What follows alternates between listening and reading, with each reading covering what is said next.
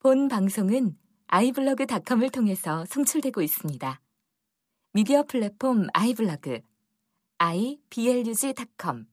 여러분, 미칠 것 같은 고민 다들 있으시죠? 혼자 고민하지 마세요. 그 고민 우리 모두의 고민이니까요. 청춘 실현 극복 방송 나를 미치게 하는 것들 구 회를 시작하겠습니다. 와!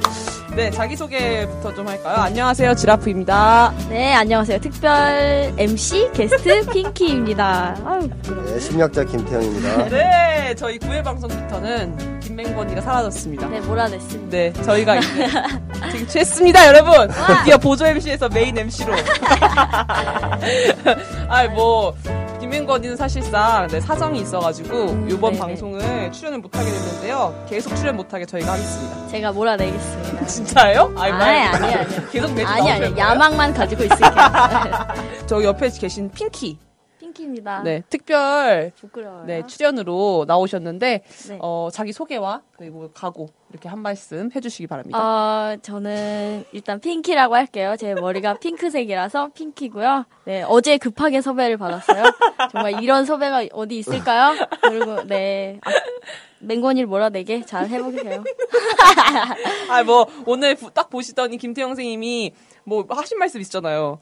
뭐지? 이런 사람이 뭐 뜬다? 뭐. 아, 하루 우연히 나온 사람이 몰아내는 아~ 그쵸, 그쵸, 그쵸. 오페라 유령 음, 얘기해주시면서. 아, 그런 사례도 많이 있어요. 그러니까, 뭐, 이번에 오늘 잘하시면 아예 바뀔 수도 있는 것이고. 어... 느낌 어떠세요? 핑키, 핑키 언니 느낌. 근데 머리를 빨간색으로 염색하면 레드가 되는가요? 핑크색이라서. 원래, 원래 핑크는 아니잖아요. 염색한 거죠. 네네, 염색한 거. 왜 이렇게 했어요? 멋부린 거예요. 위에 있는데 모르시나 봐요. 투톤, 투톤으로. 개강 준비, 네. 한 거죠. 네. 저희 팟빵을 보니까 청춘남이 방송 이백십사 위에 진입을 했습니다. 오. 저번에는 사백 몇이라고 제가 소개를 했거든요. 두 배가 뛰었네요. 지금 또 얼마나 뛰었는지 잘 모르겠어요. 근데 여러분들이 별점과 어, 댓글을 많이 달아주셔야지 저희 방송이 계속 쭉쭉 올라갑니다. 음. 여러분 댓글 소개 좀 해드릴게요. 자, 이 시점에서 아이디가 이 시점에서예요. 오. 처음 인사 이번엔 들을만 하네요. 단 억양을 좀 더 연구하시고. 이거 무슨 말인지 알아요? 모르시죠? 억양 연구. 이게 제가 혼자 고민하지 마세요. 이거를 옛날에는 이렇게 했거든요. 음, 혼자 고민하지 마세요. 하지 마세요. 고민 말고 그냥 하지 마세요. 이렇게 했더니 이분이 이렇게 보내주신 거예요. 알겠습니다. 억양 좀 더 연구하도록 하겠습니다. 돨돨이님, 핑키님이 소개해주세요. 듣다 보니 선생님 책을 다 사게 되네요. 그리고 잠드셨어요? 지지지. 네. 기업가에 대한 심리 분석도 재밌게 잘 들었습니다. 다음에가 기대돼요. 네. 라고 해주셨어요. 커피우유님은 초등학생을 둔 주부입니다. 방송 들으며 제 어린 시절의 상처를 치유 중이에요. 우리 아이들에게도 좋은 엄마가 되게 열심히 듣고 있어요. 세 분께 진심으로 감사드려요. 그리고 오늘 김태형 선생님 책 두 권 샀어요. 우와! 선생님 진짜 판매 매수가 많이 오르나요? 뭐 글쎄요. 잘 조금 올랐을까봐. 쫙쫙 오르는 건 아니구나. 네. 네. 조금 말해야겠습니다. 음... 네. 내 얘기인 건가님? 소개해 주세요. 네, 네. 일 화부터 쭉 열심히 듣고 있습니다. 개인이 겪는 심리적 교통, 고통이나 고민 등 원인이 개인의 책임으로만 돌아가는 것이 아니라 주변 사람과의 관계, 상황, 그리고 사회와 연관지어 이해시켜준다는 점이 가장 좋았습니다. 그리고 피에스로 맹구님 털털한 목소리가 멋져요. 꿀잼이 짱짱짱 해주셨어요. 네, 근데 왜 중간 꼭 끊으세요? 어, 다 읽을까요? 다 읽으세요. 네, 네. 읽을게요. 맞아, 읽으세요. 네. 요즘 세상의 자기계발서에는 아프니까 청춘이라고 말하고 늘 열심히 살라고 말하고 모든 것을 이겨내고 극복하라고만 하는 이야기. 아니, 강요하는데, 강요하는데... 아유, 이 방송을 들으면서 나와 사회가 무관하지 않으며 나의 청, 나의 상처는 사회의 상처와 같이 치유 나 치유에 아유 난리네요. 치유에 나가야 함을 절절히 깨달았습니다. 정말 개념 있는 팟캐스트 청춘남이 앞으로도 많은 청춘들의 아픔을 공유하며 힘차게 나아갔으면 좋겠습니다. 하셨습니다. 네, 그리고 아우. 피에스 아까 말했던 거 나왔죠? 네, 엄청 버벅거리네요. 네, 왜 버벅거리세요? 떨리세요? 긴장했어요. 야망이 있었어요. 야망을 버리세요. 아, 잘해야 되는데.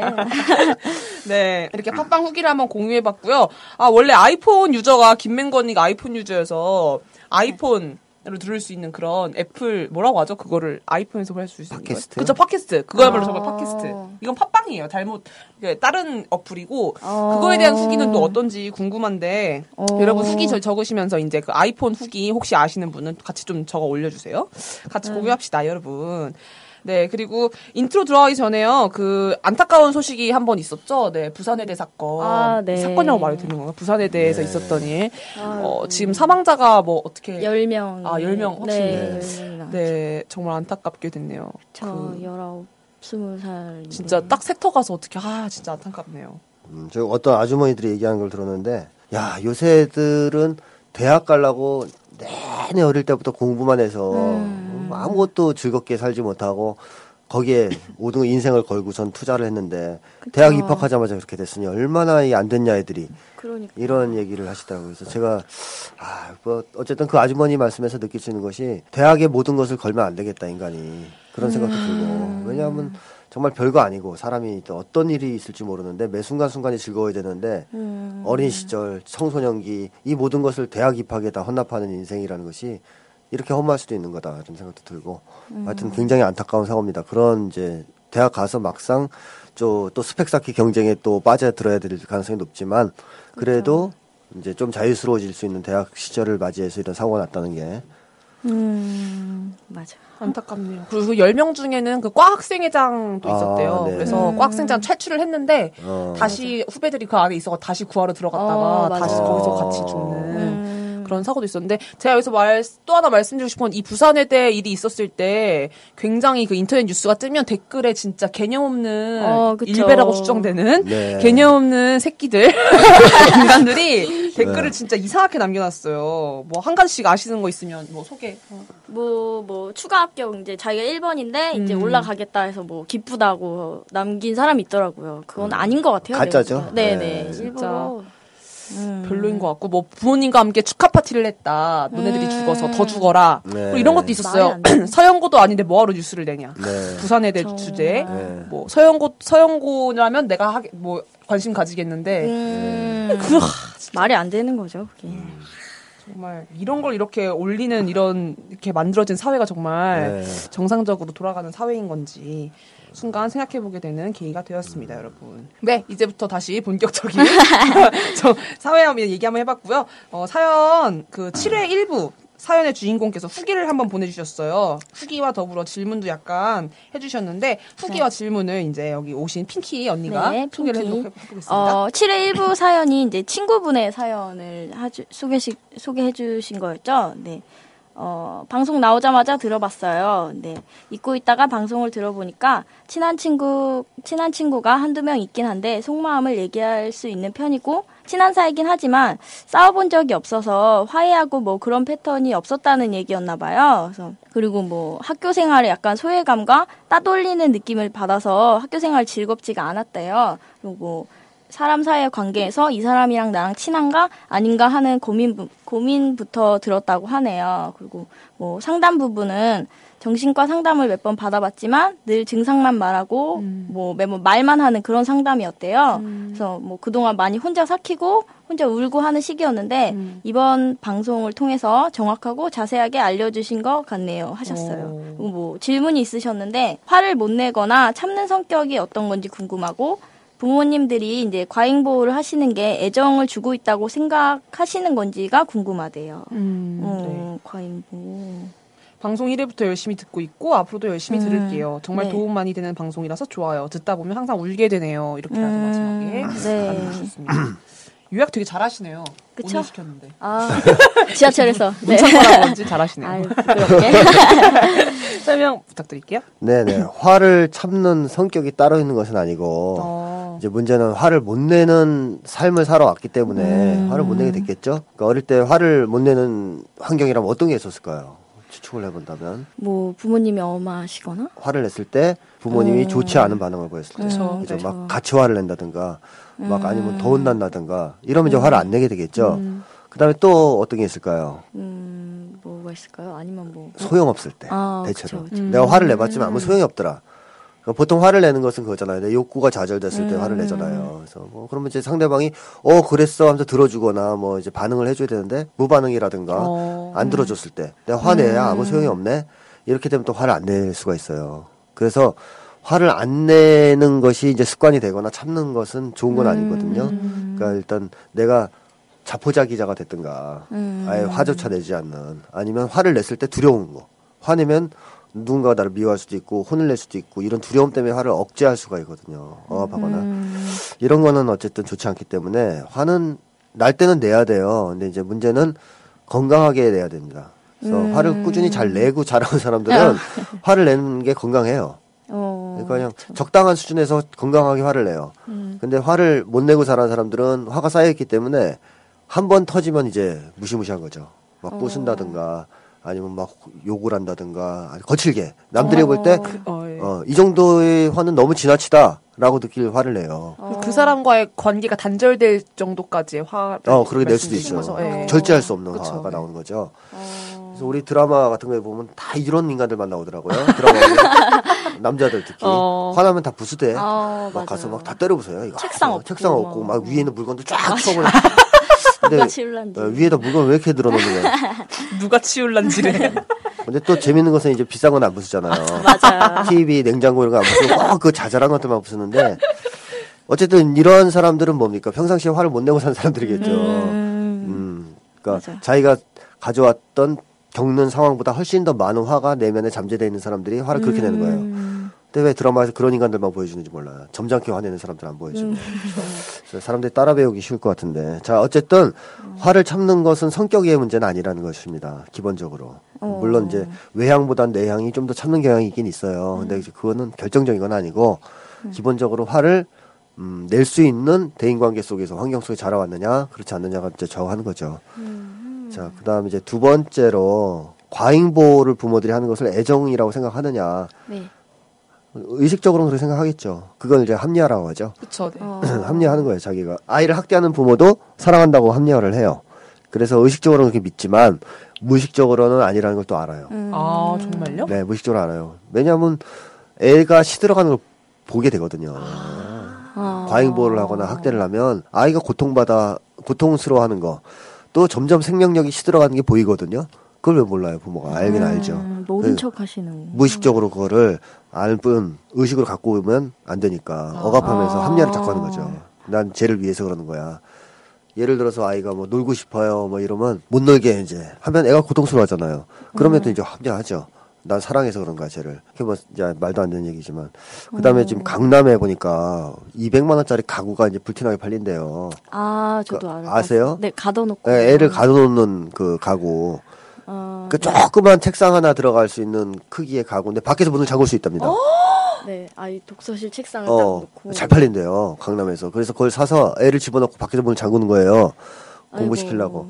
그래놓고 사랑한다 그러겠죠? 사랑해서 이런다. 대박, 진짜 어, 충격이에요. 어, 그래서 뭐 그거는 사실 음. 죽이면서 너 사랑해서 죽인다 그런 거 똑같은 거예요. 음. 어, 어, 맞아. 네, 그래서 부모들은 대체로 합리화합니다. 그리고 그렇게 믿는 사람이 있어요, 진짜로. 그러나 사실은 알아요. 무의식에서는 알고 있어요. 자기가 뭔가 못할 짓을 하고 있다는 것을 알고는 있어요. 자, 그 정도면 답변이 됐을지 모르겠는데 또 네. 궁금하시면 추가로 또 메일로 질문을 네. 해주시면 될 것 같고요. 계속해서 메일을 네, 주고받고 계시니까 네. 네. 이거 방송 들으시고 또 조, 궁금한 거 있으시면 보내주시면 됩니다. 네, 그 다음 시간은요. 너의 그 이메일. 너의 그 이메일. 시간입니다. 이거 뭐 이현이 지금 너의 그 이메일 하면서 노래 깔아주고 있는 거겠죠? 너의 그 이메일이라는 노래가 있대요. 너의 뭐 이런 건가요? 네, 저번부터 깔고 있다고 하는데 사실 저번 방송 안 들어봐가지고 음... 여러분 죄송합니다.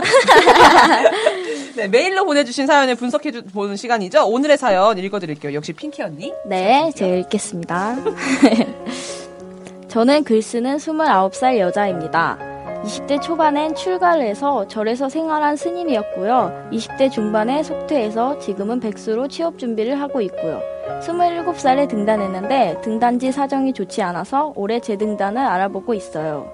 어, 딱히 한 가지 고민이 있어서라기보다는 막연히 사는데, 사는 게 재미가 없고 이대로 살아도 되나 싶어서 싶어요. 즉 삶이 무의미해요. 삶에 대한 공허를 너무나도 빨리 느껴서 일맥상통으로 출가를 했고요. 이런 기분이 지속되다 보니 우울해지고 우울, 우울감에 젖다 보니 나태해지고 게으른 방향으로 표출되더라고요. 제일 큰 고민은 직장을 그만두고 오 개월차 접어드는 백수라서 취업이 제일 큰 고민이에요. 시월경에 수면제와 신경안정, 안정제 따위를 먹고 삼 일간 잠든 경험이 있었어요. 중학교 때 친한 친구가 작년 시월경에 자살로 생을 마감해서 더욱 우울하고 속절없다 느끼기도 했고 죽는 게 쉬운 거라면 죽고 싶기도 했어요. 지금은 취업과 나이에 결, 걸맞는 사회성과 여성성을 요구하는데 제가 부족한 것처럼 느껴져서 우울해요. 그리고 우울증 때문인지 사 개월 만에 살이, 살이 십 킬로그램 찐 것도 고민이고요. 열일곱 살 때부터 느껴왔고 그래서 정신과 치료를 받기도 했는데 주기나 원인은 잘 모르겠어요. 이 시기에 늘 살이 찌는데 이게 우울증과 관계가 있는지 알고 싶어요 하셨어요. 네. 사연 읽어주셔서 감사합니다. 네. 이번엔 좀 잘 읽네요. 정말요? 아, 신경 썼어요. 아까보다 나아요. 아유, 아까는 뭐. 이분 사연을 이렇게 받고 났을 때 느낌은 어때요? 음... 할 얘기가 많은가요? 아니요. 왜 절에선 나오셨는지. 어. 네. 아직 안 한 얘기가 많으신 것 네네. 같아요. 어. 좀 절제하신 느낌? 어. 글이 되게 짧죠. 네네. 그래서 뭐 이제 주관식 질문들을 했는데 단답식 답변을 하셨어요. 추가 질문에. 네, 음. 추가 질문에. 그래가지고 다른 분들은 예를 들어서 일화를 좀 얘기해달라 그러면 이렇게 장황하게 쓰시거든요. 음. 나름 조금 몇 줄 이런 음. 일이 있었고 이런 일이 있었고. 근데 이분은 일화 같은 거를 한번 얘기해달라. 그러면 되게 간단한 거 있죠. 그렇죠. 어. 음. 단답형으로. 그래서 예를 들어서 가장 사랑받았던 기억은 이런 거 말씀하시죠. 네네 그런 거. 뭐 그러면 유치원 다닐 때.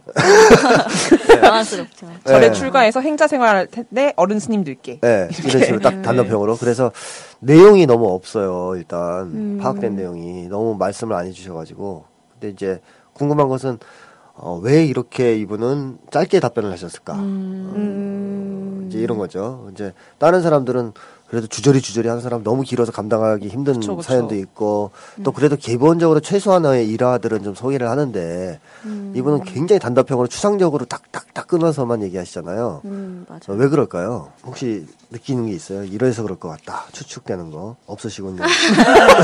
뭔가, 뭔가 스스로 약간 의욕이 없으신 느낌이 있는 것 같아요. 뭐, 삶이 재미가 없고 네. 뭐 무의미하고 이러시다는 거. 네. 어, 하나만 맞췄네요. 어, 정말요? 네. 아, 하나 맞힐게요. 네, 하나 맞춰보세요. 또. 빨리 맞히세요. 아버, 아버님이 폭력적이고 무책임하셔서? 어, 뭐 그런 것도 있을 수 있는데. 땡이에요. 어, 땡이에요. 답으로 넣긴 힘들고요. 하나는 맞아요. 네. 우울감과 관련이 있어요. 어. 음. 사람이 우울하면 반응이 억제되거든요. 음. 무감각해지고. 그래서 기분 좋으면 한마디 하고 두마디 하잖아요, 사람들이. 그래, 기분 더 좋으면 호들갑 떨죠. 그렇죠. 대신 기분이 나쁘면 어때요? 애들한테 기분 나쁜 애 기분 아주 안 좋은 상태에 있는 애들한테 네. 야, 너 오늘 무슨 일 있었어? 그러면 별거 없었어? 음. 나 이런 식이잖아요. 어, 대답을 그쵸, 그쵸. 그러니까 반응을 하기 싫은 거예요. 어. 반응하기 싫고 감, 외부 세계에 대해서도 감각적 반응 같은 것도 싫고 그래서 무감각해지고 어. 반응이 억제돼요. 근데 이분이 이 사연을 굉장히 짧게 보내는 이유 중에 하나는 그런 우울감이 깊기 때문에 음. 너무 반응이 억제돼 있어서 그런 거 아니냐 하는 음. 게 하나 있죠. 일단 네, 근데 선생님 정확히 우울증이라는 게 네. 사실 감이 잘 안 오거든요. 네. 그러니까, 그러니까 물론 우울할 때가 있죠. 저도 우울할 때가 있는데 계속 그럼 우울하고 처지는 상태인 건가요? 우울감이 오래가면 너무 지나치게. 음... 네. 그래서 우울증이라는 것은 사실 어떻게 시작되는 거냐면 화, 분노와 관련이 있어 이게 음... 일단은. 그러니까 분노가 생기고 그 음... 분노를 외부로 표출을 해야 되는데 외부 표출이 안 될 때 어떻게 됩니까? 분노가 자기한테 가요. 그렇죠. 나를 공격하기 시작하고 그렇게 해서 자존감이 추락하고 음. 이러면서 이제 우울증이 오기 시작하거든요. 음. 그리고 이제 우울증에는 또 하나 작용하는 감정 슬픔이죠, 당연히. 음. 관계 속에서의 특히 슬픔 같은 거. 그래서 이 슬픔이 또 해소가 안 된 상태에서 분노와 혼합이 돼 있고 그 분노가 자기를 공격하고 음. 그러면서 또 이제 자기를 공격하면서 슬프고 그게 음. 합쳐지면서 또 무력해지고 무가치해지고 뭐 이 감 같은 걸 느끼고 이러면서 우울감 같은 게 확 생기는 거예요.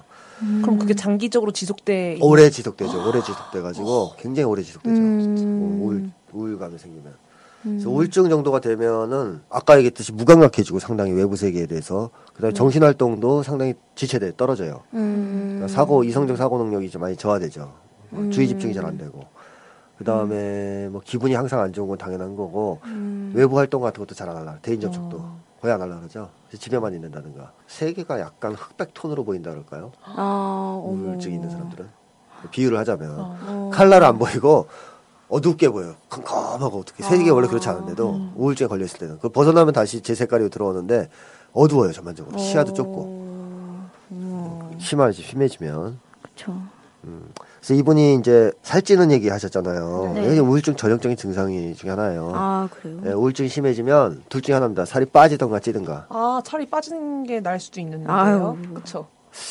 둘 다 빠져는 건 나쁘지 않아요. 아, 그렇죠. 많이 나쁜데 그래도 그래도 빠진 거 빠진 게 낫지 않아요? 어, 어 뭐 정상 그... 체중이 좋겠죠? 네. 네. 네, 네. 알겠습니다. 네. 너무 빠지면 개들이 따라다니잖아요. 뼈다귀. 뼈다귀 먹으려고. 아이고. 그러니까 어쨌든 둘 다 나쁜 건데 그 우울증 같은 경우는 극단과 극단으로 가는 거죠. 기분이 안 좋으니까 음. 먹든가 계속 먹고 안 움직이니까 찌든가 아니면 잘 안 먹게 돼 식욕이 떨어져서. 음. 그래서 살이 빠져버리거나 이렇게 이제 둘 중에 하나로 급격한 체중 저하나 체중 증가가 있어요. 음. 우울증은. 그래서 이분도 질문에서 살찌는 것과 우울증과 관계가 있냐고 물어보셨는데 당연히 네. 관계가 있습니다. 어. 예. 그래서 사, 보통 우울증이 없으면 정상 체중을 유지하죠. 예, 사람들이 활동도 정상적으로 하니까 음. 먹는 것도 정상적으로 먹고. 자, 그래서 일단 조금 전에 말씀하신 그 이제 우울감 때문에 반응이 상당히 억제돼 있어서 사연을 자세하게 보내주지 않았다라는 거 하나 하고요. 음. 그다음에 또 한 가지 궁금한 것은 이제 그거 있어요. 설사 그렇다 쳐도 음. 다른 사연 보내신 분들도 우울했을 거 아니에요. 그쵸. 이분만큼 우울한 분들 많거든요. 어. 그래도 그분들은 사연을 보낼 때만큼은 그래도 용기를 내서 어. 꽤 써서 보냈단 말이에요. 근데 이분은 네. 또 안 그렇단 말이죠. 그쵸. 사연을 보내면서까지 짧게 짧게 보냈단 말이죠. 어. 그건 왜 그럴까요? 글쎄요. 그렇게 말씀하시니까 정말 뭐 제가 진행하기가 좋네요. 아, 아예 반응이 없는 것보다. 네네. 아, 글쎄요 하면 빨리 이제 기대를 안 하고 내가 이제 아, 무슨 얘기를 해야 되겠다 생각이. 아 핑키 김태형 선생님 스타일이구나. 아, 정말 합격인가요? 네. 네, 네. 그러면 제 생각은 그렇습니다. 이분이 되게 방어적이다라고 생각돼요. 어, 네. 음.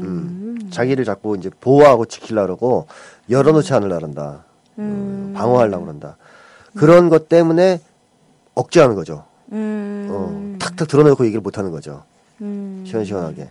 그래서 그 증거로 제가 생각하는 것은 일단 짧은 답이라는 것은 전형적으로 이제 반응 억제를 하는 방어적인 사람들의 음. 스타일이고 네. 또 이제 힘들었던 기억이 있냐? 없다. 네, 그 다음에 싫어하는 사람이 있냐? 없다. 뭐, 오. 진짜 없을 수도 있는데.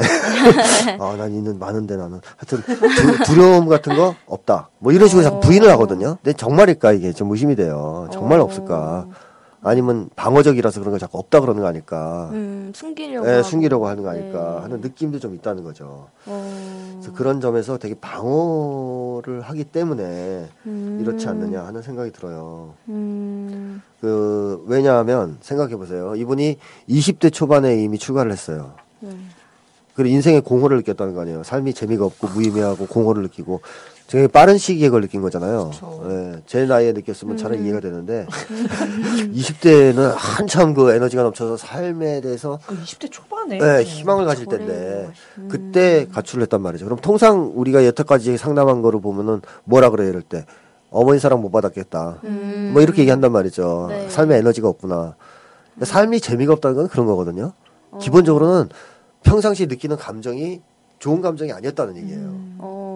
내가 삶이 재미있어 그럼 뭐예요? 좋은 일을 많이 겪었다 이런 의미도 있지만 기분이 좋았다는 뜻이에요. 그쵸. 계속 음. 뭐 즐거운 감정을 계속 느꼈기 때문에 삶이 재밌는 거 아니에요? 그렇죠, 음. 그렇죠. 근데 매일같이 정말 즐거운 일이 벌어지는데 우울감만 느껴. 삶이 재미있을까요? 재미없죠. 그러니까 일단 감정의 차원에서 본다면 삶이 재미없다는 것은 좋지 않은 감정을 계속 느꼈다는 뜻이란 말이죠. 음. 그러니까 이분이 이십 대 정도에 이 감당이 안 돼서 추가하신 거 아니에요. 그쵸? 그 자기의 네. 기분이 안 좋아서 감정 상태가 안 좋아서 음. 그럼 이렇게 정서 상태가 안 좋은데 어머니 사랑을 못 받았다고 봐야 된단 말이죠. 어. 왜냐하면 기본적인 정서 상태가 어머니한테 좌우되니까 혹은 이제 음. 부모 넓게 음. 보면. 근데 재밌는 것은 이분이 어머니를 되게 좋게 평가해요. 그러니까. 네, 어, 맞아요. 어, 좀 의외인 것이죠. 어머니를 굉장히 높게 평가하잖아요. 좋으신 분이라. 네. 어, 뭐라고 그러셨더라? 여기 헌신적이고 성실하고 부지런하고 책임감 강한 사람이에요. 관계는 좋아요. 좋아요. 그렇죠? 어... 근데 이런데 왜 이십 세에 출가를 하려고 했을까요? 이것도 약간 방어적인 게 나타난 게 아닐까요? 그래서 제가 그 좀 생각이 어... 드는 거죠. 야, 이분이 좀 뭔가 방어를 하느라고 다 어... 터놓지 못하고 있는 거 아니냐. 어... 자기의 내용을. 그래서 어머니에 대한 내용도 상당 부분 왜곡돼 있을 수 있다. 음... 그러니까 합리화시키거나 이렇게 해서 어, 어떤 뭐랄까 상처가 있는데 없다라고 음. 자꾸 얘기하면서 회피하는 음. 것일 수도 있다. 아니 본인이 진짜 모를 수도 있긴 있어요. 자각을 못할 수도 있어요. 음. 근데 하여튼 그런 것 때문에 어릴 때 굉장히 행복하다고 썼더라고요. 집이. 음. 네네. 그죠? 근데, 가정이 행복했다고 어디 오. 써놨더라고요. 그리고 어렸을 때 또 사람들이 자기를 다 예뻐했다고 썼어요. 어렸을 때. 에이, 이런 좋은 유년기를 가진 사람이 이십 대에 그 삶의 공허를 느꼈다? 이건 좀 모순이죠. 안 음, 맞아요. 맞아요.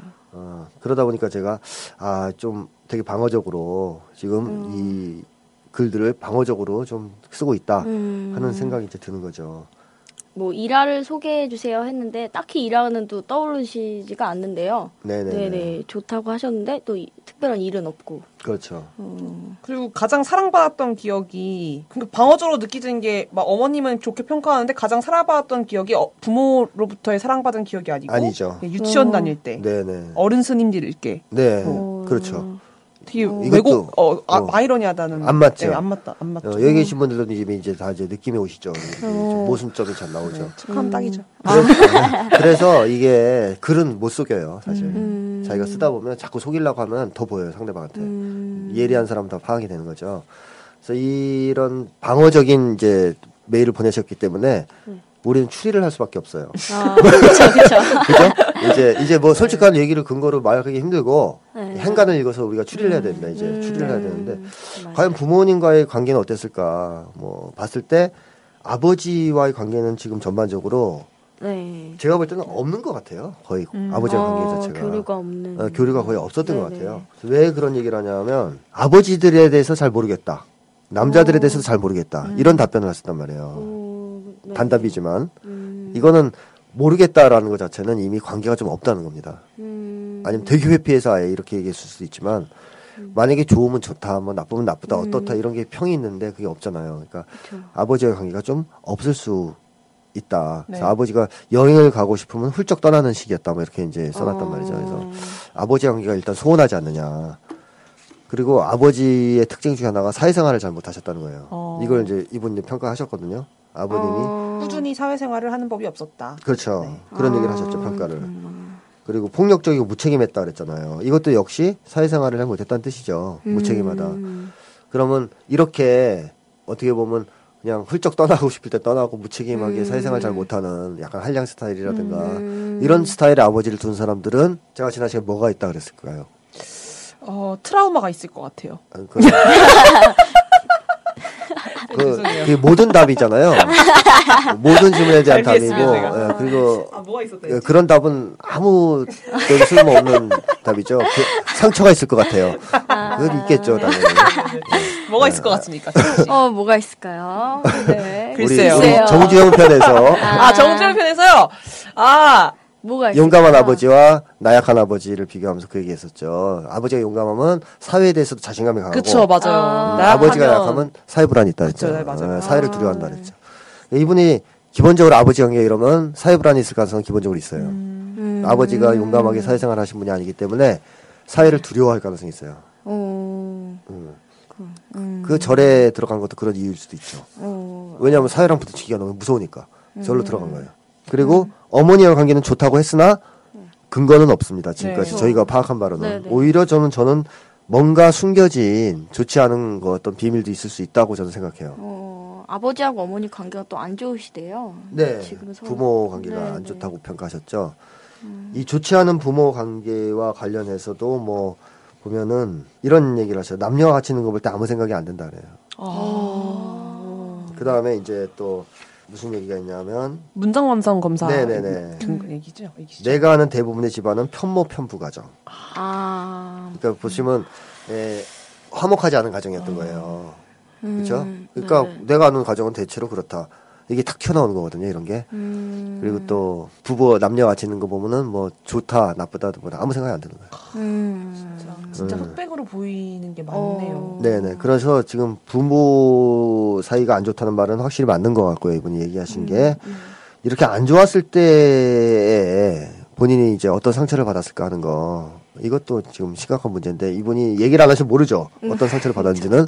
근데 본인은 좀 생각해 보셔야 되지 않느냐. 음. 왜냐하면 부부 사이가 나쁠 때 주는 상처가 되게 커요, 의외로. 맞아요. 어, 애들한테 주는 상처가 만만치 않아요. 그래서 뭐 심리학자 중에는 이혼해라 차라리 이런 얘기하는 사람이 많아요. 어, 그렇게 그 사이가 나쁠 거면 차라리 이혼해서 행복하게 살아라 각자. 그럼 애가 이혼해서 행복하게 사는 부모를 보는 게 더 좋지.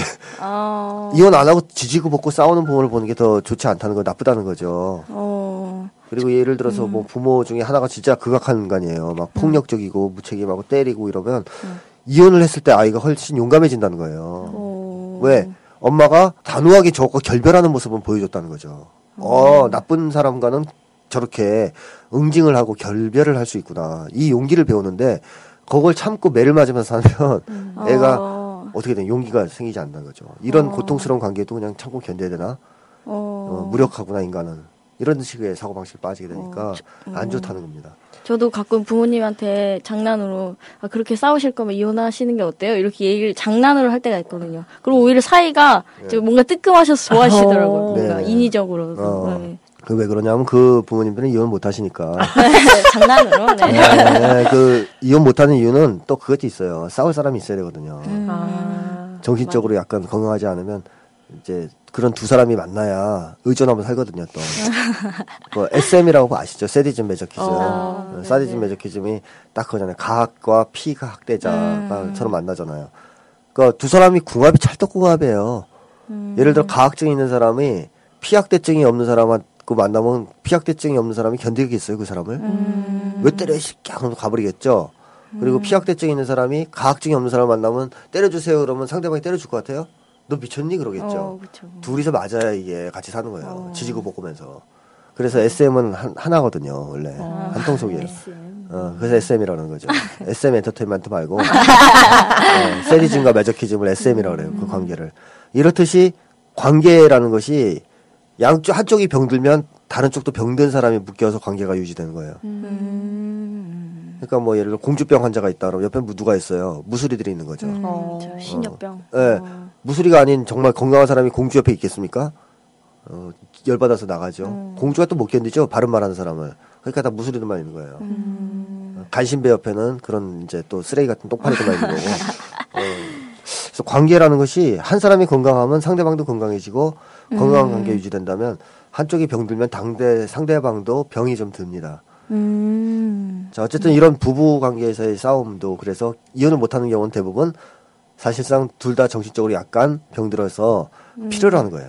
음. 그 사람을 음. 때리고 지지고 볶고 욕해도 네. 그 관계가 필요한 거예요. 어. 음. 건강하지 않은 거지만 음. 뭐 어떻겠습니까? 그렇게 사는 게 또 인생이라고 말할 수도 있죠. 근데 제일, 제일 좋은 거는 그냥 건강하게 살아가는 거잖아요, 서로. 그리고 자식들이 그걸 보면서 자라는 거고. 음. 그랬을 때 이제 자식들은 인간이 사랑한다는 게 뭔지, 관계라는 게 뭔지 이런 걸 알게 되는 거고, 굉장한 음. 대인관계 자신감도 생기는 거고, 음. 인생도 즐거워지는 거고. 근데 이분은 일단 부부 간의 사이가 별로 안 좋은 가정이었는데, 음. 어릴 때 가정이 행복했다라는 말과 약간 이것도 안 맞아요. 내가 어렸을 때 우리 가족은 행복했다 이렇게 얘기하셨단 말이에요. 음. 검사에서. 그러니까 네네. 안 맞아요. 이런 게 매치가. 그러니까 어. 자기 모순이 자꾸 나오는 것은 뭔가 반응을 자꾸 숨기는 게 있기 때문에 어. 이런 이제 모순이 나오는 것 같아요. 음. 자, 그래서 그런 점에서 부모 관계를 조금 한번 이렇게 좀 검토를 해봐야 된다. 이분은 다시 한번. 음. 어, 내가 왜 그렇게 일찍 삶의 공허에 빠졌고 음. 재미가 없었고 인생이. 그래서 추가까지 하게 되었는가에 대해서 음. 이 부모 관계에서 받은 영향에 대해서 본인이 한번 검토할 필요가 있다라는 오. 거죠. 그리고 이분이 글을 쓰고 쓰고 싶어 하시는 게 네. 근데 또 사연 되게 짧잖아요. 그렇죠. 약간의 네. 네네. 무슨일까요? 어, 혼자 혼자 한 말. 아. 무슨일까요? 음. 자, 근데 말이죠. 이분이 출가했다가 아까 다시 왜 나왔는가 궁금해하셨죠. 네네. 어, 왜 그런 것 같아요? 왜 다시 나오셨을까요? 거기서도 만족을 못 얻으신 게 아닐까요? 거기서도 공허해서? 네네, 해결을 못 찾으셔서? 거, 당연하죠. 그럴까요? 거기서도 공허해서. 네. 그쵸. 거기서도 공허했고, 맞은 대로 네네. 만족을 못 얻은 거예요. 어... 그러면 왜 만족을 못 얻었을까요? 출가했을 때. 그렇게 논리를 따지면서 절에 있는 분들은 다 지금 공허해야 되잖아요. 그러게요. 어, 스님들은. 공허, 공허 집단? 음... 이렇게 되는 거 아니에요? 근데 스님들이 그쵸, 다 그쵸. 공허하다고 볼 수는 없죠. 음. 어, 왜 그러냐 하면 이제 스님들 중에는 물론 공허한 인간들도 있어요. 제가 알기로도. 어. 근데 출가라는 것을 정말 자기가 인생을 쭉 살다가 종교 음. 같은 데 관심이 생기고 그것이 맞다고 음. 생각해서 하는 경우에는 공허하지 않겠죠. 어. 근데 이분은 도망친 거잖아요. 어. 그쵸. 그쵸. 삶이 너무 힘들고 괴로우니까 죽긴 싫고 죽을 만한 용기는 또 없고 그러니까 이제 일단 절로 들어간 거죠. 음. 그렇게 해서 절에 들어간 사람 개망지 많거든요. 음. 근데 그렇게 해서 저는 건강을 되찾은 사람 못 봤어요. 정신적 건강을. 도망치는 것이기 음. 때문에. 그쵸, 그래서 다시 이제 나온 거죠. 거기서 해결이 안 되니까. 어. 거기 가 있어도. 스님들이 아무리 이뻐해도 해결이 안 된 거죠. 이뻐해줘도. 그쵸, 그쵸. 음. 왜 해결이 안 됐을까요? 근데 궁극적으로 스님들이 이뻐해줬다는데 스님들이 맨날 때리고 백팔 배를 시키고 이래서 나왔다면 또 얘기가 다르지만 그것도 아니고 네. 되게 이뻐해줬다는데 왜 나왔을까요? 글쎄요, 자기가 자기를 예뻐하지 못해서 그럴까요? 음, 어... 그것도 있고 그 다음에 이분이 어떤 욕망이 있잖아요. 아, 그쵸, 그쵸. 어떤 욕망이 있어요? 돈을 벌려는 욕망? 왜냐면 어떻게 되면 행복할 것 같은가에 네. 내가 쓴 글이 유명해지고 만족할 만큼 돈을 벌면 어, 어. 이것도, 맞죠. 이것도 이거 맞아요? 음. 맞죠. 맞았네요. 보세요. 이분이 의외로 말이죠. 그런 거를 추구하는 거예요. 인정과 명예 같은 거 있죠. 음. 어, 그런 거 계속 표현이 되고 있어요. 맞아요. 그러니까 예를 들어서 어, 행복해질 때 좀 글이 유명해지는 자기가 쓴 글이 음. 유명해지고 싶은 거죠. 유명해지고 네. 싶은 욕망은 대체로는 인정 욕구거든요. 어. 음. 어, 사회로부터 인정받고 싶은. 그러니까 어릴 때 인정 못 받은 못 사람들이 받은 예, 대체로 음. 이런 거고 돈도 많이 벌고 싶어해요. 돈도 음. 만족할 어. 만큼. 네. 네, 만족할 만큼 돈도. 그래서 풍족하게 살고 싶다 이런 게 있단 어. 말이죠. 이런 걸 봤을 때 결혼해서도 나중에 뭐 부족한 거 없이 살고 싶다 이런 게 나와요. 음. 결핍이 어. 있다는 얘기인데. 이런 욕심이 남아있는 것도 역시 어릴 때 많은 결핍감이 있다는 거죠. 음. 자, 어쨌든 원인이 무엇이든 현재는 인정욕구나 그런 어떤 돈에 대한 욕구 음. 같은 게 있, 있어요. 네. 이게 있는데 어떻게 절에서 견뎌요? 그쵸. 그쵸. 못 견디죠. 절은 원래 인정해주는 곳은 아니거든요. 음. 보면. 그러니까 그쵸. 결국 사회에 나와야 되는 거예요. 이분은 나와서 다시 이걸 추구하게 되는 거예요. 음. 그래서 나왔어요. 나와서 추구하려고 했는데 힘들죠. 힘들죠. 네. 맞습니다. 왜? 이 욕구를 충족시키기에는 자기가 또 부족하거든요. 음. 음. 이미 중요한 시기에 절에 들어갔다 나온 경험도 있겠다. 네. 그 다음에 이제 늦게 등단을 했고, 등단도. 음. 그리고 자기가 볼 때 자기가 좀 부족한 게 있는 것 같고. 음. 뭐 능력도 있지만 어쨌든 그런 데서 사회가 요구하는 걸 못 쫓아간다는 거. 음. 이 갭에서 또 고통을 느끼겠죠. 음. 이러면서 이제 우울해지는 거죠. 음. 뭐 취업과 나이에 걸맞는 사회성과 여성성을 요구하는데 제가 부족한 것처럼 느껴져요. 그렇죠. 그 갭. 네. 네. 살도 찌고, 막. 네. 나이도 많고. 네네. 음. 그러니까 이제 이 욕망을 채우기에는 또 적격이 아닌 거예요, 음. 자기가. 음. 그래서 우울감이 계속. 네. 그래서 참. 이 욕망이 없어지면 되는데 절에서도 못 없긴 못 없앤 욕망을 어떻게 없, 심리적인 치유를 통해서 없앨 수 있어요. 음. 근데 여기 선생님 본인이 진정으로 원하는 게 무엇인가? 마음의 평화. 이게 음. 뭘까요? 마음이 불편하다는 거죠. 아. 음. 마음이 영 불편해. 어릴 때부터 그랬던 거예요. 이분은 내가 볼 때는 불안정하고 아. 불편했던 거예요, 마음이. 그래서 그것이 뭔지 몰라도 삶을 공허하게 만들고 재미없게 만들었기 때문에 음. 출가까지 했고 어. 돌아왔고 지금도 불편해요 여전히. 어. 그래서 계속 마음의 평화를 얘기하는 거예요 이분이. 음, 마음의 평화가 두 번 세 번 나오죠. 네, 네 맞아요. 네, 네. 행복을 무엇이라 생각하는가, 평화로운 마음. 그렇죠. 그러니까 그게 굉장히 음. 이분한테 중요한 거죠. 불안. 불안하신 게 있나 봐요. 있으신가 봐요. 음. 자 그래서 일단 이제 정리를 좀 하면. 이십 대 초반에 출가해서 이제 중반 때 돌아왔지만 사는 재미가 없고 삶이 음. 무의미해서 우울과 권태, 나태, 무기력 이런 게 나왔고 음. 어, 정신과 치료를 받으신 경험도 있고 음. 힘들어서 그랬는데 제가 약간 짐작되는 게 하나가 있긴 있어요. 이건 네. 이제 뭐 어차피 틀려도 상관없어요, 그죠? 뭐 네. 많은 정보가 없을 것 같기 때문에 추측할 수밖에 없으니까 어, 뭐 어림 짐작으로 제 네. 느낌이 필이 딱 오는 게 죄책감 문제가 좀 있지 않을까. 죄책감이요? 네, 이분이. 누구에 대한 죄책감이요? 어, 그거는 이제 추론을 해서 아~ 밝혀내야 되는 부분이지만 어~ 뭔가 있다라는 생각은 들어요. 왜냐하면 뭐가 나왔냐면 말하고 싶지 않은 것 중에 하나가 죄책감과 관련해서 말하고 싶지 않다는 게 있었고 그 다음에 어리석게도 내가 무서워하는 것은 죄책감이라고 돼 있어요. 어~ 어리석게도 내가 두려워하는 것은 죄책감, 죄책감. 이렇게 썼어요. 근데 한국 사람들은 죄책감 문제로 이 상처를 입는 경우가 많지 않거든요. 음. 그러, 그렇죠. 서양은 많아요. 기독교 문화 때문에. 아. 죄책감이 굉장히 많고 우울증의 특징 중에 하나가 음. 죄책감이에요. 왜냐하면 걔네들은 어릴 때부터 기독교 교육을 받잖아요. 음. 너 잘못하면 하느님한테 천벌받아. 음. 그러니까 죄책감이 생겨요. 음. 뭐 사실은 이제 엄밀한 의미에서는 초자한데 음. 그렇게 시게.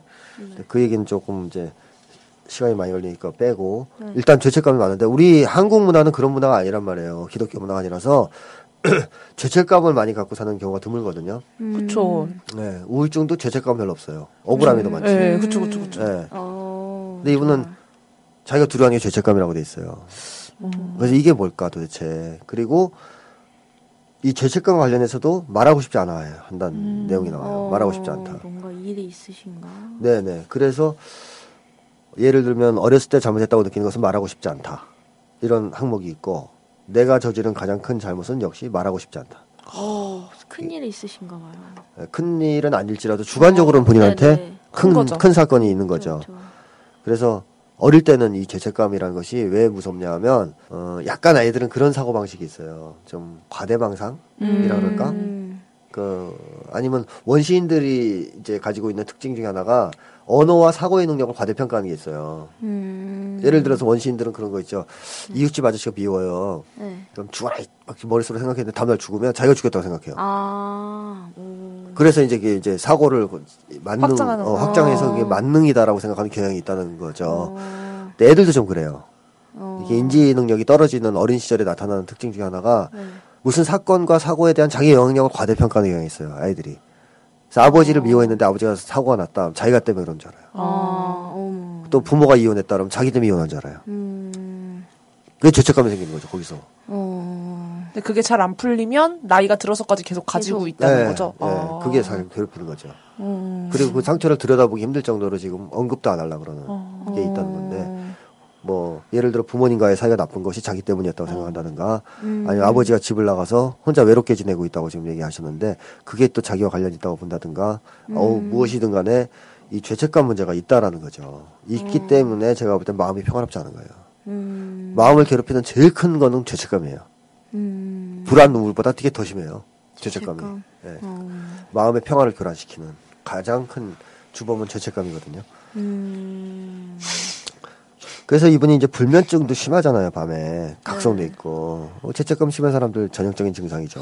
어. 술 먹어야 자고. 감정 기복도 좀 심하다고 하셨고. 네. 자, 그래서 제가 지금 권유하고 싶은 것은 죄책감 문제를 좀 음. 직면을 해야 되지 않느냐, 음. 용감하게. 음. 직면을 하고 좀 들여다보는 노력을 해야 되지 않느냐. 음. 어, 계속 피하지 말고. 음. 이런 생각이 맞아. 들고. 음. 그래서 자기 용서와 수용이 있어야 됩니다, 이분은. 음. 자, 그리고 이제 삶의 의미와 관련돼서 한 가지 이제 얘기를 하자면, 이분이 말이죠, 지금 일단은 도망쳤다가 현실 사회에서 네. 힘들어서 다시 돌아와서는 네. 이 사회가 요구하는 건 그냥 따라서 추구하는 거 아니에요? 그쵸, 그쵸. 취업 뭐. 그쵸, 취업. 네. 그리고 여성성. 음. 그러니까 쉽게 얘기하면 수동적으로 적응하는, 음. 그냥 순응하는 삶을 네. 선택했단 말이에요. 그래서 삶의 의미에 대해서 이분이 조금 왜곡돼 있다. 어, 네, 저는 그런 생각이 들어요. 음, 어, 음. 행복은 언제 행복하냐, 좋으냐 이런 거 물어보면 애인하고 있을 때라든가 좋은 음. 영화, 마음에 드는 영화 봤을 때. 근데 이거는 정말 뭐라 그럴까요? 표면적인 그런 건가요? 수동적이죠, 되게. 어, 일단. 그쵸, 그쵸. 애인이 있음으로써 행복하고 좋은 어. 영화가 있음으로써 행복하고 나와는 상관없고 어. 수동적이잖아요. 네. 그러니까 이제 사람들한테 너 언제 제일 좋아? 뭐 이러면 두, 두 부류로 나뉘는데 보통.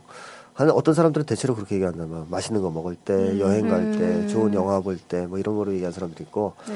또 어떤 사람들은 좋은 책을 읽었을 때 아니면 마음에 맞는 사람들하고 음. 좋은 얘기를 했을 때 아니면 어. 뭐 가두 시를 했을 때 아. 이런, 이런 때 행복을 느낀다고 하는 사람들도 있어요. 네. 네, 일인 시를 했을 때 아. 근데 그런 경우와의 차이가 어떤 데 차이가 있냐 하면 첫 번째 것들 있잖아요. 네. 그거는 다 수동적이에요, 기본적으로 좀. 어. 그렇죠. 내가 뭐 행위를 하면서 느끼는 게 아니죠. 네.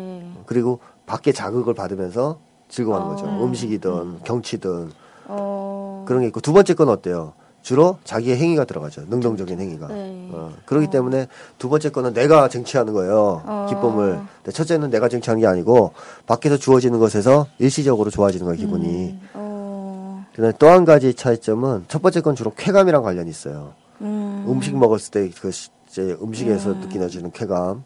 음. 그 다음에 뭐 기분 좋은 영화 봤을 때 쾌감 이런 음. 쾌감과 관련이 있잖아요. 그리고 뒤에 거는 대체로 즐거움과 관련이 있어요. 어. 기쁨이나 네. 그렇죠. 좋은 친구 만나서 대화할 때 즐거움. 어. 그때 네. 쾌감이 아니잖아요, 그냥 즐거움이잖아요, 그죠? 네. 쾌감이라 그러면 뭐 단맛 느꼈을 때 쾌감 뭐 이런 거 아. 생각하시면 되니까 어. 짜릿한 느낌 뭐 이런 거는 없어도 좋은 친구 만났을 때 그 즐거운 기분이랑 굉장히 좋지 않습니까? 네. 그 다음에 어. 내가 뭔가 나 사회를 위해서 좋은 일을 했어요. 기여하는 그때 어. 기, 즐거움은 어때요? 쾌감이라고 볼 수 없는 거죠. 그렇죠. 네, 즐거움이죠. 일인 시 했을 때 즐거움 있죠. 박근혜 항의할 때 즐거움. 이런 것도 뭐 쾌감은 아니죠. 즐거움이란 말이죠. 음. 근데 쾌감은 뭐냐 하면 일단 그렇게 단기적인 말초적이기 때문에 오래 안 가요. 음. 하면 바로 거기서 끝나요. 그렇죠. 맛있는 음식 먹고 나면 그 이틀 가든가요? 어, 오늘 치킨 어... 맛있는 거 먹었다 그럼 내일 저녁 때도 괜찮아요? 안 아니, 되잖아요. 네, 금방 네. 사라져요. 네, 쾌감을 그렇죠. 느끼면 그 순간 딱 찰나적이에요. 근데 즐거움은 어때요? 오래 가요. 오래, 오래 가요. 어, 그죠? 어저께 저, 좋은 일 있었어. 친구랑 너무 계속 생각나잖아요. 네, 그죠? 맞아요. 뭐 죽을 때 생각날 때도 있어요. 아. 나이 먹어서도. 어. 그 기억이 너무 좋으면. 어. 오래 가요. 이거는. 그러니까 이 효과가 다르기 때문에 쾌감을 중심으로 인생의 행복을 추구하는 사람들은 어때요? 단기적? 단기적이니까. 수동, 수동적? 수동적이고 단기적으로 되고 네. 또 쾌감에 중독되기가 쉬워요. 어, 그쵸. 왜 자꾸 그쵸. 빨리 끝나니까. 어. 그죠? 치킨 오늘 먹었으면 점심 때 먹었으면 절대 또 먹어야 되는 거야. 음. 어. 다음날 아침 또 먹어야 돼. 쾌감 느낌이요. 그걸 계속 느껴야 되니까. 근데 어. 이제 똑같이 느낌 맛없으니까 다른 치킨을 또 찾게 되죠. 더 자극적인 어, 더 자극적인 거. 어. 그래서 이제 변태가 되는 거죠. 네. 치킨을 어. 막 썰어서 먹는다든가 이상한 짓을. 어. 치킨 변태가 생기는 거죠. 어. 그러니까 쾌락을 추구하는 사람들은 기본적으로 중독과 변태로 가요. 어. 음. 그쪽에서 만족을 느끼려고 하기 때문에. 음. 근데 즐거움을 느낀 사람은 그렇게 가지 않아요. 그렇죠? 음. 변태가 될 필요가 없어요. 왜냐하면 관계에서 좋은 즐거움을 느꼈다 그러면 그 관계는 계속 다 변환적이에요. 똑같은 게 없어. 음. 계속 생산적이고 또 좋아져요. 음. 그러니까 여기서는 만족도가 끝이 네. 없이 올라가기 때문에 어. 굳이 계속 중독될 필요는 없는 거죠. 어. 그리고 이제 또 한 가지 차이점은 쾌감을 주로 느끼는 사람들은 쾌감 직후의 공허와 아, 그렇죠. 쾌감이 끝났을 어, 끝났을 때, 때 공허와 네. 후회감과 음. 부정적인 감정들이 떠오르기 때문에 굉장히 힘들어합니다. 음... 아, 생각해보세요. 살인자도 쾌감이 있어요. 살인의 음... 쾌감 이런 영화 있지 않았어요? 음... 없었나? 살인의 추억이었나? 네. 정말 뜨끔했다. 네. 네, 어쨌든 살인자도 쾌감을 느낄 네. 거 아니에요. 그 순간 쾌감을 느끼니까 얘가 살인을 하는 거예요. 음... 죽일 때만큼은. 음... 자, 그래서 죽이는 순간 쾌감을 느꼈습니다. 얘가 살인의 쾌감, 음... 고문의 쾌감, 그 뭐 예를 들어 이근환이라든가 이번에 음... 그 변호인에 나오는 음... 그 어? 고문의 네, 쾌감. 네. 걔도 고문할 때 쾌감 느끼잖아요. 걔 막 좋아하잖아요. 어? 복수감에. 어... 자, 그러면 계속 좋은가요? 아니죠. 아니죠. 끝나죠. 끝났을 때 어때요? 살인범은. 공허. 죄책감 일단. 죄책... 어. 네, 나쁜 짓 했으니까. 음... 후회감. 어? 합리화? 합리화다 해야 되니까. 또 그것도 네. 괴로워요. 그리고 공허감. 음... 무의미감. 뭐 등등 무가치감. 등등 부정적 감정들. 막 엄습한단 말이에요. 자기를.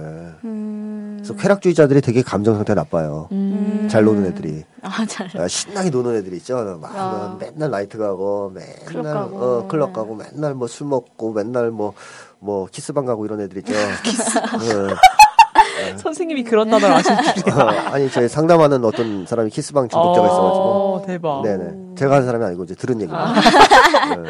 근데 어쨌든 그런 사람들이 정서 상태가 좋냐?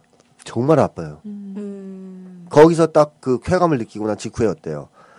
자기란 인간이 너무 한심하고 그쵸, 그쵸. 허무하고 자기 비하가 네, 자기 비하도 하게 되고 네. 그렇죠? 그래서 이 사람들은 정상태가 나쁘기 때문에 또 가야 돼요.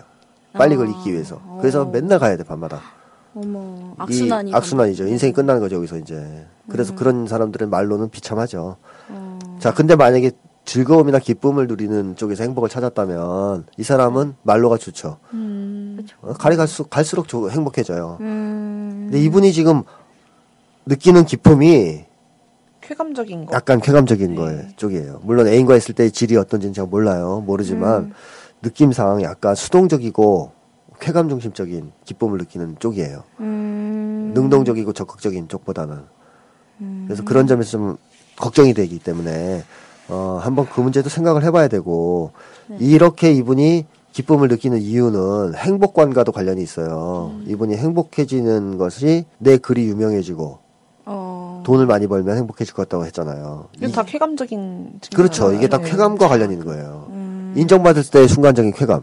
음... 나 잘났어라고 과시할 수 있고, 난 음... 이렇게 주목받는 사람이야. 라는 쾌감 순간 느끼지. 계속 느끼냐? 음... 계속 못 느껴요. 그쵸, 그쵸.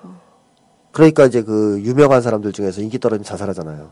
아. 그죠? 인기 네. 막 올라갈 때는 쾌감을 느끼는데 그 쾌감이 오래 가면 자살 안 할 거 아니에요. 그쵸. 근데 인기가 떨어지는 순간 그 쾌감이 유지가 안 돼요. 음. 한순간에. 네, 한순간에 자살하는 네네. 거죠. 주식 중독 비슷한 거죠. 주식이 올라가면 쾌감, 음. 떨어지면 고통. 그러다가 이제 너무 떨어지면 자살. 어. 이런 거랑 비슷한 거죠. 악순환이네. 네네. 그래서 이런 동기는 건강한 동기는 아니란 말이에요. 사회가 요구하는, 어? 음. 너 유명해지고 출세해야 된다. 그 다음에 돈 많이 벌어라. 뭐 이런 것을 추구하는 것은 이 사회가 음. 원하는 가치관, 사회가 시키는 거를 그냥 수동적으로 따라하는 건데 음. 그걸 행복으로 생각하고 만약에 쫓는다면 음. 어, 이분이 삶에서 재미나 의미를 찾기는 점점 힘들어지지 않을까 음, 네. 하는 생각이 들어요. 어. 특히 이분은 이 유명과 관련해서는 돈 네. 유명과 관련해서 밑바탕에 아까 얘기했듯이 인정받고자 하는 욕구 있죠. 음. 사랑받고자 하는 욕구가 깔려있는 것 같거든요.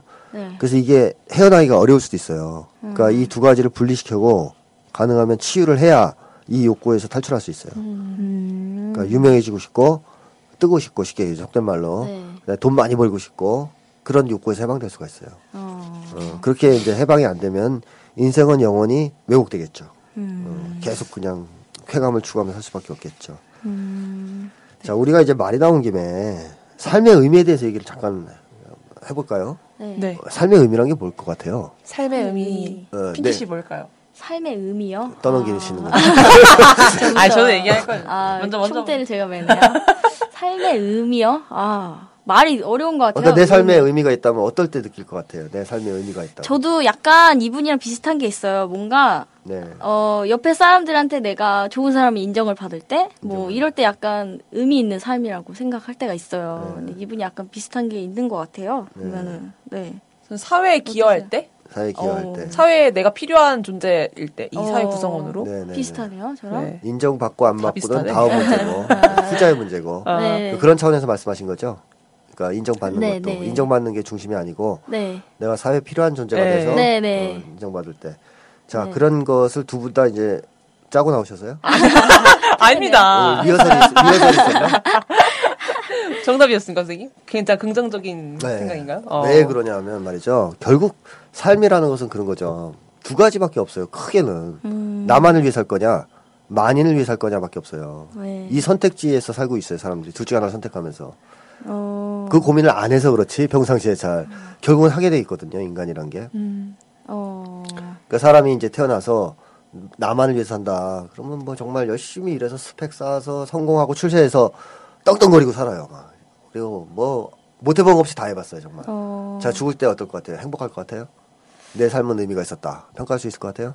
어렵 것 같기도 해요. 어릴 것 같은 게 아니라 아, 못해요 아, 그렇게. 저... 무슨 의미가 있어요 그게? 내 삶이 어. 의미가 있다는 것은 무슨 의미가 있어요? 음... 오히려 이제 죽게 됐다는 게 서운할 뿐이지. 음... 어, 죽음을 두려워하죠 이런 사람들은 또 특징적인 어... 게 죽는 걸 무서워해요. 진시황제 보세요. 죽는 걸 무서워가지고. 불로초. 예, 자기만을 살았기 때문에 그래요. 어, 어 저는 좌우명이 하나 있어요. 옛날에 학교에서 막 지으라 그래서 하나 지었는데 그 너무 잘 지은 것 같아. 지금까지 강조하는 거예요. 네. 남의 즐거움을 위한 나의 즐거움을 찾자가 저의 좌우명이에요. 네. 좋죠, 잘 지었죠. 네. 순간적으로 지었는데. 언제 언제 지었다고요? 한 고등학교 때 지었던 거예요. 아~ 고일 때. 네. 좋다. 그렇죠. 아 참, 저는 참. 좋죠, 좋죠. 자신감 있어 보이는 것 같아. 음~ 좋긴 한데. 한데. 네, 네. 아, 뭐 이제 잘 모르는 거지. 사람을 한 번 봐서는 모르는 거고요. 이제 자꾸 아, 봐야 그쵸, 되니까. 그쵸. 근데 어쨌든 제가 그 얘기를 하는 것이. 심리학 연구에서 나와요. 어. 결과가 외국에서도 행복이나 이런 것과 관련해서 연구를 쭉 해보면 말이죠. 이기적으로 사는 사람들이 행복하지가 않아요. 어. 정신적으로 음. 건강하지 않아 정신이. 음. 만약에 그렇다면 제일 건강한 사람 누구예요? 스크루지 할아버지? 음.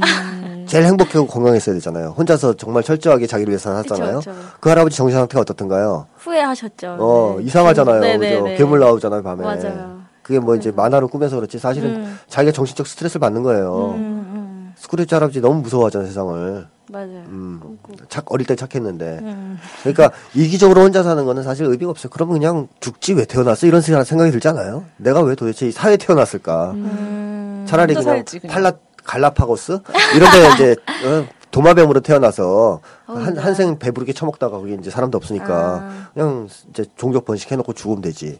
근데 우리는 동물이 아니라 사람이기 때문에 사회에 태어났단 말이에요. 음. 그러니까 사회적 존재로서의 삶을 이제 생각하지 않을 수가 없고 그것은 나를 위한 삶에서는 충족이 안 되는 거죠. 어떤 음. 경우에도 연구 결과가 다 이렇게 나오는 거예요. 음. 혼자만을 위해서 사는 삶에서는 사람들이 전혀 만족을 못 음. 느낀다는 거죠. 자기 인생을 평가를 못 한다는 거죠. 음. 의미 있다고. 음. 그러니까 만인을 위한 삶을 살았을 때 공동체를 위한 삶을 살았을 때 아, 내 삶이 비로소 의미가 있다라는 사람은 네. 죽을 때 다 그거 평가하게 되는 거예요. 내가 이 땅에 태어나서 뭐 하나라도 하고 가는 게 있는가?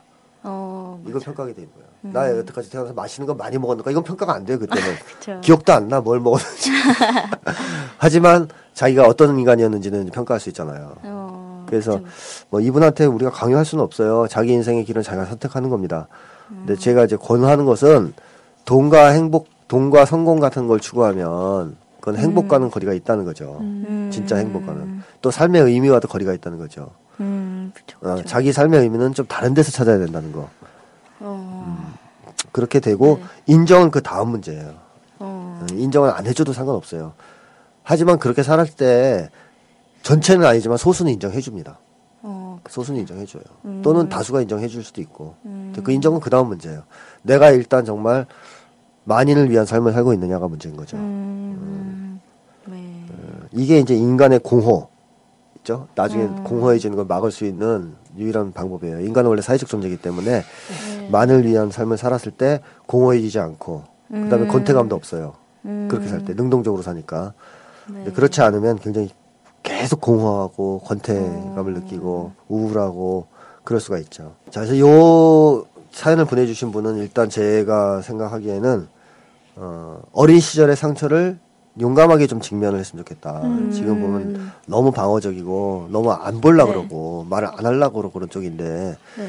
그렇게 해서는 현재의 자기의 어려움에서 벗어나기가 힘들다. 음. 따라서 음. 직면하고 용감하게 그거를 좀 네. 고쳐나갔을 네. 때 미래가 있지 않을까. 그래서 오늘 이 방송에서 털어놓지 못했잖아요. 네. 이런 얘기를 들었으니까 괜히 보냈다는 생각도 들 수도 있고 아니면 또 상대로 아 그렇구나 내가 방어적이구나 음, 네. 좀 털어놔야 되겠구나 어. 이걸 좀 직면해야 되겠구나 하는 생각이 드셨다면 다행이고 네, 네. 그래서 그렇다면 그쪽으로 좀 움직이셨으면 좋겠고 특히 죄책감 관련 네, 네. 특히 네. 특히 죄책감 관련해서 음. 그걸 털어내야 된다는 거죠. 그 다음에 이제 좀 제가 원하고 싶은 것은 삶의 의미에 대해서 한번 검토해 보시라는 거죠. 어, 음. 음, 삶의 의미에 대해서 무엇이 행복이고 내가 뭘 진짜 바라고 있는지 그래서 절에서도 놓지 못했던 탐욕과 욕망 이제는 좀 놔야 된다는 거죠. 아. 그건 행복해지는 길이 아니기 때문에 음. 진정하게 행복해지는 길을 찾아야 된다는 거죠. 그러려면 뭐 제가 맨날 하는 얘기지만 사회에 대해서도 잘 알아야 되고 음. 내 마음에 대해서도 알아야 되고 인간이란 존재에 대해서도 알아야 되고 뭐 이런 음. 것들을 좀 두루두루 음. 알아나가는 과정이 필요하고요. 음. 어, 그러면서 아까 했듯이 나만을 위한 삶이냐 만인을 위한 삶이냐에 대해서는 또 한번 화두를 놓고 사, 고민해야 돼요. 네. 이거는 모든 인간이 고민하는 거예요. 죽을 때까지. 음, 그쵸, 그쵸. 네. 자, 그래서 평화로운 마음을 되찾으시기를 제가 일단 기, 뭐, 기원을 하겠습니다. 네. 이 짧은 사연으로 네. 추리해서 할 수 있는 얘기가 이 정도인 것 같긴 하거든요. 추리 방송, 네. 코난 방송. 코난을 데려왔으면 좋겠습니다. 네, 오늘 사연은 여러분 부탁드리건데 제발 사연을 좀 풍성하게 길게 좀 보내주시면 좋겠습니다. 사실 읽는 사연을 소개하는 입장에서는 짧게 소개하면 사실 진행하는 입장에서는 되게 편해요. 근데 음. 분석해주시는 선생님 입장에서는 너무 사, 어. 정보가 없으면 불 어, 뭐지 뭐라 해요? 불편? 불편? 아, 아니 뭐 힘들 수 있으니까 네, 이렇게 네. 보내면 제가 하고 싶은 얘기만 하면 되니까 뭐 저는 어차피 시간 때우면 되니까 상관없는데 그래도 이제 보내신 분들은 저... 뭔가 문제 도움을 좀 받으시려고 그러는 네. 거니까 기왕이면 네. 도움을 많이 받으려면 네. 자료를 많이 제공해 주시면 그만큼 네. 도움 드리기가 네. 쉽죠. 익명이 보장이 되니까요. 네. 걱정하지 마시고 저희 네. 정보 캐지 않으니까. 네. 네. 네. 그래도 오늘 방 오늘 방송은 약간 평상시에는 네. 길게 이렇게 풍성하게 보내주시면 약간 지엽적인 그 네. 사람에 대해서 상담이 약간 좀 지엽적이어서 음. 디테일한 면이 있었는데 오늘은 되게 좀 거시적으로. 네. 음. 삶이라는 걸 또 다시금 재고찰해 볼 수 있는 네. 그런 또 막 약간 음. 네. 되게 네. 상담이 고차원적인 면을 것 같은 원래는 이제 이게 되게 고차원적인 것 같죠. 이런 얘기 자꾸 하면 네네. 근데 되게 삶의 문제거든요. 그렇죠. 어, 삶의 문제예요 이게. 네. 사람들은 이런 있죠. 얘기하면 트립에서 이런 얘기하면 저놈은 철학관이나 차리지 아. 왜 이런 데 나와 이렇겠지만 그거는 그러네요. 우리 사회가 문제가 있는 거예요. 병든 아. 거예요. 아, 그래요? 우리 삶의 문제거든요. 어릴 때부터 접하는. 음. 보세요. 어릴 때 애가 자랄 때 이 네. 애가 이기적으로 굴어요. 공동체를 네. 생각하지 않고 네. 그때 부모들이 뭐라 그래요? 옛날에는 그랬죠. 그렇게 네. 살면 안 돼. 음. 공동체를 생각해야지. 요새 부모들이 잘한다 그래요. 음. 아 그래 입속 차렸구나. 어. 우리 아이 눈치인데 어, 어. 아주 사회생활 잘하겠네. 맞아, 맞아. 벌써 어. 삶의 의미를 생각해. 가르치고 있지 않습니까? 어. 생활 속에서 쪽으로. 그렇게 쭉 가르쳐 왔어요. 어. 그러니까 일방적 강요를 해왔어요. 음. 너 혼자만을 이제 살라고. 음. 이렇게 해놓고 맞아요. 이 얘기를 꺼내면 갑자기 고차원적인 얘기라고 그러는데 굉장히 저차원적인 얘기예요. 어릴 때부터 하는 경험하는. 맞아요. 자기 밥그릇 자기가 네. 챙기라고 하죠. 그런 얘기만 죽고 살았잖아요. 그렇죠. 근데 저는 이게 이제 그래서 중학교 때 사실은 어. 그때부터 이런 삶의 의미, 철학 에 관련된 내용을 얘기할 수 있어야 돼. 이건 삶의 얘기고 생활의 얘기니까. 그쵸. 어릴 때부터 음. 이미 가져온 고정관념과 싸우는 문제고. 근데 우리는 그걸 안 가르치니까 대학교 와서 얘기를 하면 어 되게 수준 있는 얘기 하시는데 어, 막 철학적인데? 어, 어 철학적, 안 철학적이에요. 아. 생활적이에요. 삶의 여러... 철학이죠. 이건 되게 저차원적인 거랍니다, 여러분. 전 음. 병든 사람이었어요. 네, 그래도 음. 오늘 아무튼 되게 색다른 거를 네. 할 수 있는, 제가 이때까지 구 회 동안 해보면서 색다른 상담을 또 저 역시 받았던 것 같아서 너무 뜻깊은 시간이었던 것 같고요. 여러분, 저희는 이제 이 부로 우리 지금 만난 시간에서 다시 뵙도록 하겠습니다. 여러분, 수고하셨습니다. 반가웠어요. 와! 와!